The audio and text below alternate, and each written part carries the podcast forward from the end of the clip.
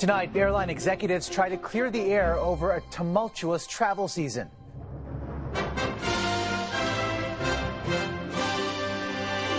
Explanations and excuses. We know we could have done better. The backlash and the blame. This is a, a catastrophic failure.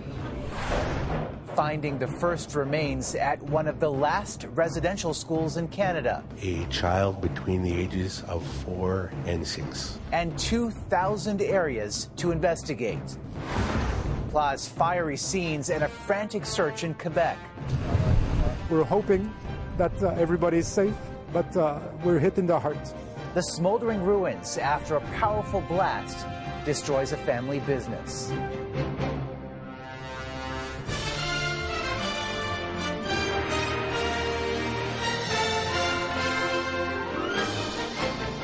CTV National News with Omar Sachedina. Good evening, everyone. We begin with breaking news tonight and the sudden death of American music royalty.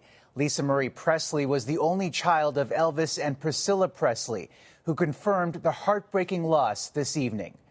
It is with a heavy heart that I must share the devastating news that my beautiful daughter Lisa Marie has left us.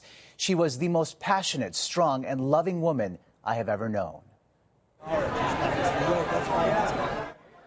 Her last public appearance was just two days ago at the Golden Globes in Los Angeles, where she celebrated the nominations the biopic about her father received.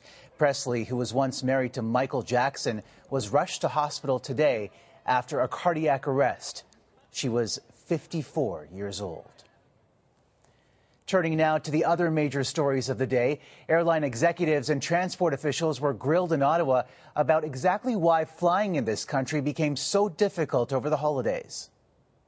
I want to tell you that our government is not hiding. We are going to assume our responsibilities, and the industry must assume theirs. The toughest questions were for the airlines, asked to shed light on the reasons so many passengers were kept in the dark about delays and cancellations. CTV's Ottawa Bureau Chief Joyce Napier on today's testimony. Scenes over the holidays, long lineups, lost luggage, and stranded passengers led to the parliamentary committee hearings in Ottawa today. The bottom line is we know we could have done better. A string of apologies from airline and airport executives like Sunwing that left passengers stranded in Mexico for almost a week. It turns out the airline didn't have enough pilots. How did you possibly book travel uh, for Canadians when you did not have crews or planes lined up to service them? This is a, a catastrophic failure. Failures due to lack of staff, aging airport infrastructure, and overbooking.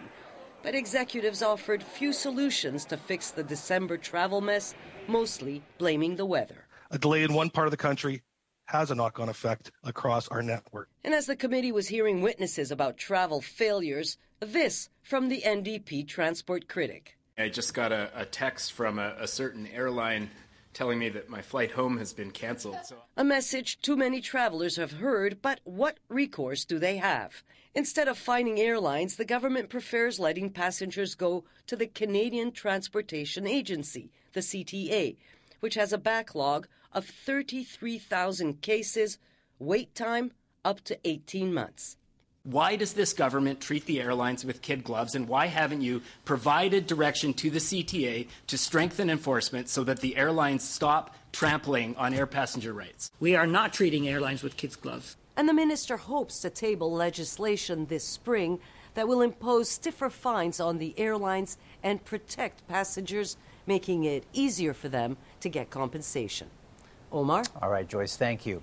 The Federal Aviation Administration in the United States says human error led to the computer outage that grounded planes yesterday morning. 11,000 flights were disrupted, but officials say things are back to normal. The FAA says a preliminary analysis shows the cause was a data file that was damaged by a worker who didn't follow the correct procedures. Hearts are heavy at an indigenous community in Saskatchewan tonight, where it was revealed that human remains of a child were found at the site of a former residential school. Ground penetrating radar also found what are being described as 2,000, quote, anomalies. The search leader says they could be anything from stones, wood, or possibly unmarked graves. CTV's Jill Macyshon reports from the Star Blanket Cree Nation. The pillars of the past are still standing in rural Saskatchewan, the gate where students of Qu'Appelle Residential School pass through, and the old gymnasium where our community has now come to grieve. In a turquoise box, tangible proof of their fears, a child's bones, evidence survivors say of their truths.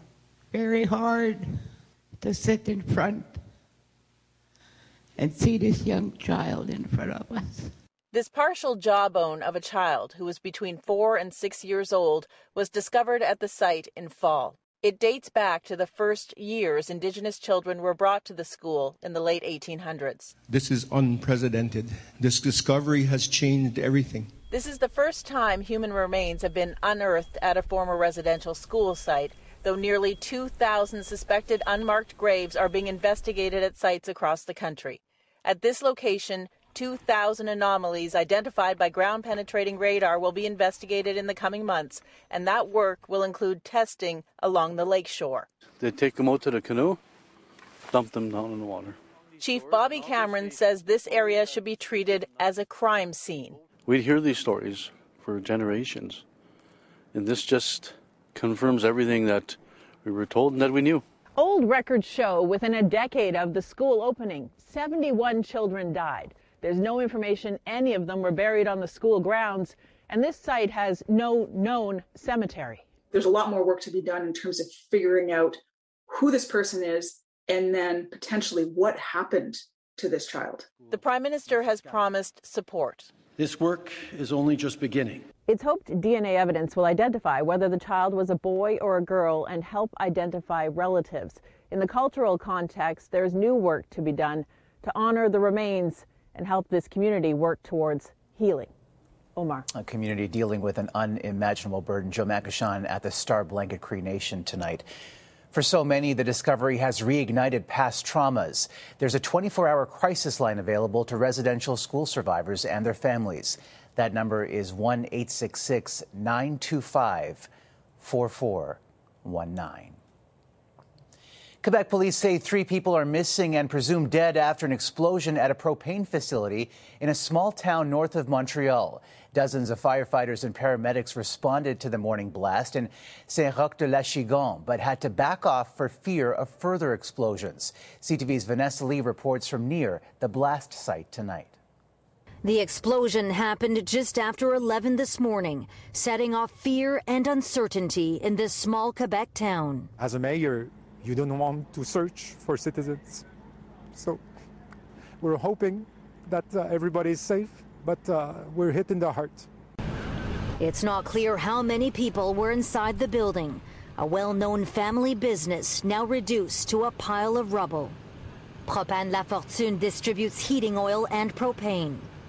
When firefighters initially arrived at the scene, they were forced to back away for fear of more explosions. It is really a high risk for the firefighter on place. Uh, so we, we, have evacuated and used a drone to go uh, on, on, top of the, scene, of the scene. The blast could be felt as far as two kilometers away. We, we felt the, uh, the explosion. We, we thought it was an earthquake. People in nearby homes and businesses were evacuated as a precaution, relieved to be able to return hours later.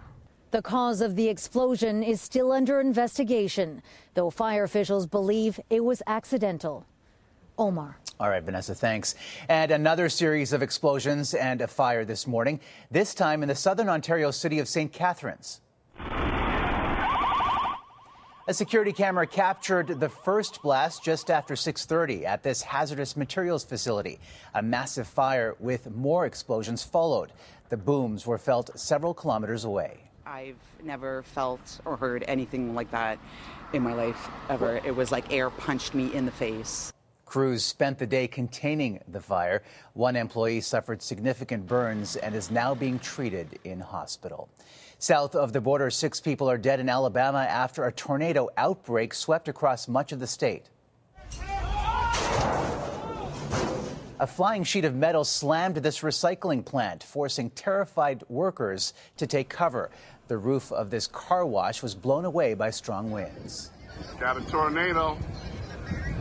Tornado in Selma. In Selma, the mayor called the damage significant. More than 20 tornadoes tore through Alabama. In Washington tonight, the U.S. Attorney General says extraordinary circumstances have led to the appointment of a special counsel to examine Joe Biden's handling of sensitive documents. And now the current president and a former one, Donald Trump, are both under scrutiny. Here's CTV's Richard Madden. U.S. President Joe Biden is now formally under investigation. And we're cooperating fully and completely with the Justice Department's review. More secret documents from his time as vice president under the Obama administration were discovered at his home in Delaware and in his garage near his vintage Corvette. And by the way, my Corvette's in a locked garage. Okay, so it's not like you're sitting out in the street. The White House recently confirmed documents were also found at Biden's former office in Washington, prompting the Attorney General to appoint Robert Hur, a Trump era investigator, to see if Biden broke the law. Under the regulations, the extraordinary circumstances here require the appointment of a special counsel for this matter. The bombshell announcement puts both the current and former president under investigation for mishandling sensitive papers. But Republicans call it a cover up, saying many Biden documents were found before November's midterm elections, yet the attorney general took action now. This was discovered before the election. Treats one President Trump one way, but treats President Biden a whole different way. Is President Biden in trouble? Well, he's got a political problem on his hand. Former special counsel Michael Zeldin says while both men face similar accusations, there are big differences. Biden's lawyers found less than 12 classified documents, Trump more than 300. Biden's lawyers are cooperating in returning files to the government. Trump has resisted and fought investigators. The Trump case is far more serious legally because not only does he have the documents in his possession that he shouldn't have, he resisted the returning of them. Bottom line, it's just not a good look for either of these two. Not a good look for either of them, but a worse look for former President Trump. And while Biden's lawyers insist those documents were, quote, inadvertently misplaced, the timing comes as Biden's campaign is reportedly planning to announce his run for reelection. Omar. All right, Richard Madden in Washington, where tomorrow President Biden will host Japan's Prime Minister Fumio Kishida, who was in Ottawa today meeting his Canadian counterpart. In the three hour talks, both leaders discussed energy security, trade ties, and threats from China. A free and open Indo Pacific region based on the rule of law. This is how we ensure security and stability for our countries. Kishida's whirlwind trip comes ahead of the G7 summit in May. Japan is the host this year. Another Nova Scotia family is speaking out tonight about the crisis in Canada's overwhelmed hospitals. They say their loved one died after waiting hours in the ER without being seen. Here's CTV's Atlantic Bureau Chief Creason Ajkate. Here's, here's my door. It has a big picture of Nana on it. Catherine Snow and her family are holding on to what's left of her mother in law, Charlene Snow. She died after she couldn't get the immediate care she needed at a hospital. It's so shocking, and you know, it happened in the house, so there was family there. But when you add an extra layer on top of that, that maybe it could have been prevented. Suffering from jaw pain and flu like symptoms, the 67 year old went to this emergency department in Nova Scotia in the early afternoon of December 30th. After waiting for seven hours, she was told a doctor wouldn't be able to see her until the morning. Frustrated, she returned home. The family said her heart stopped just an hour later. I'm mad. I'm angry. She should be here. Nova Scotia's health minister says a formal investigation is underway to find out what happened and will share the information with the family when complete. She should be taking my daughter on their weekly trips to Walmart and out for supper at the Bonnie. She should be here for her grandson's graduation year. Snow's death happened just a day before 37 year old mother of three, Allison Holthoff, died in another Nova Scotia ER after waiting six hours in excruciating pain. Health data obtained by the Nova Scotia NDP through a Freedom of Information request shows ER deaths are now at a six year high, up by 10% in 2022. This is a major concern. We need to be able to rely on our emergency medical system, of course. And so we're asking for a public inquiry. The Snow family has now launched Nova Scotia Healthcare Crisis.ca, a website where others can share similar stories of patients and healthcare workers affected by the province's health crisis. Omar. All right, Creason, thank you. Time for a short break, but when we come back, you want to give answers to the family. A new push for clues one year after a violent abduction. Plus, we've heard of Kevin Martin. I hadn't. I didn't know who he was. Catching a ride with a curling rock star.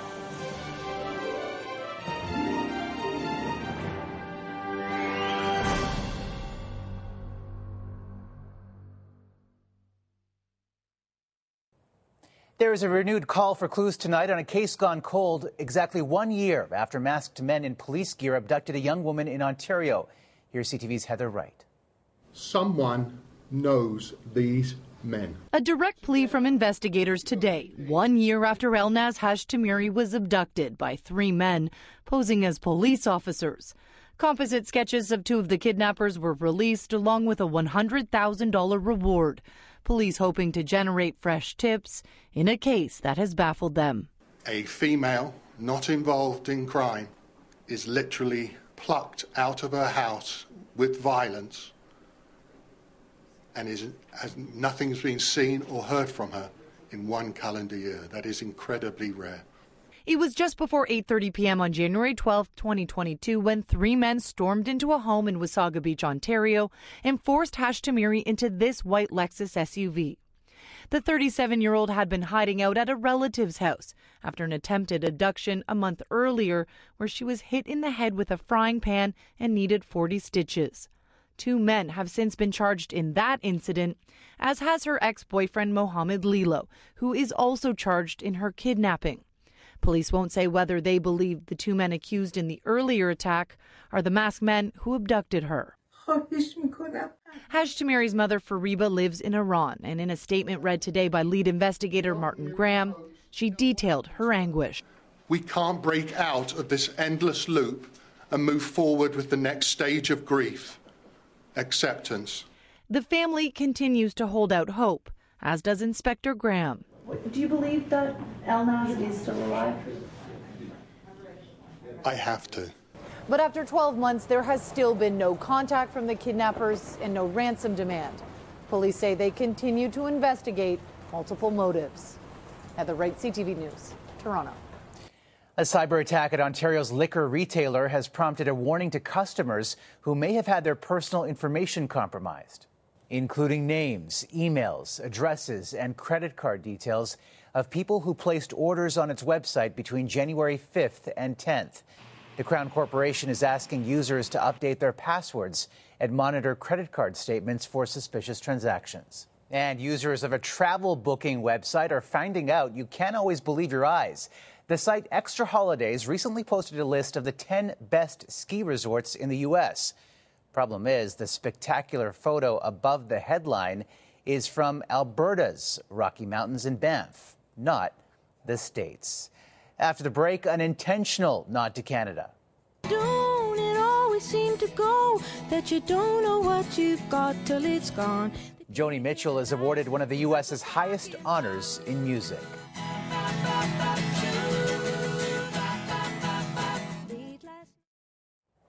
A Syrian refugee who made international headlines when he was trapped at an airport in Malaysia for nearly seven months has finally become a Canadian citizen. Hassan Al Kontar, now living in British Columbia, marked the milestone in a virtual ceremony more than four years after he arrived as a permanent resident. There's a movie for uh, Tom Hanks. It's called The Terminal. Well, I'm very much living it. This is my 30 days at Kuala Lumpur International Airport. That became his home for months as he waited for various countries to grant him asylum. His social media posts caught the attention of volunteers here in Canada who helped the 41 year old find a home here. Legendary Canadian singer songwriter Joni Mitchell is in line for another major lifetime achievement honor.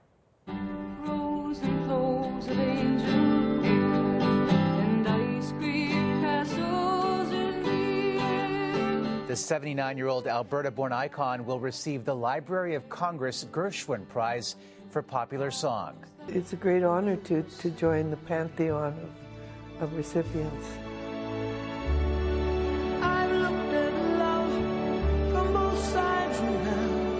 Mitchell, who lives in Los Angeles, will be honored at a Washington concert on March 31st. And there was an emotional tribute in Montreal tonight for former NHL star defenseman PK Subban. Bonsoir, Montreal. The 33 year old from Toronto retired in September after a 13 year career. He spent seven years with the Habs and was an immensely popular player in the city, pledging millions of dollars to the Montreal Children's Hospital. I love Montreal. I love coming back here, and this is truly an honor to be able to do this. I never imagined in my whole life that I would have this opportunity to be honored by the most storied franchise in professional sports. Great to see. After the break, trouble at the airport leads to an unlikely brush with curling royalty.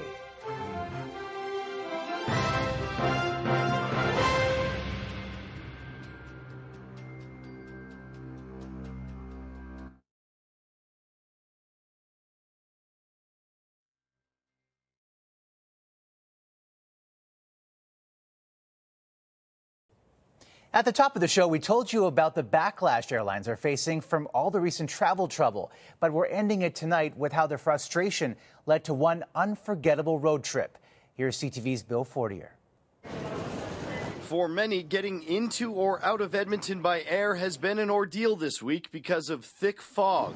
But few have a travel story that can match Giselle Goulet's. It was fabulous. I loved it.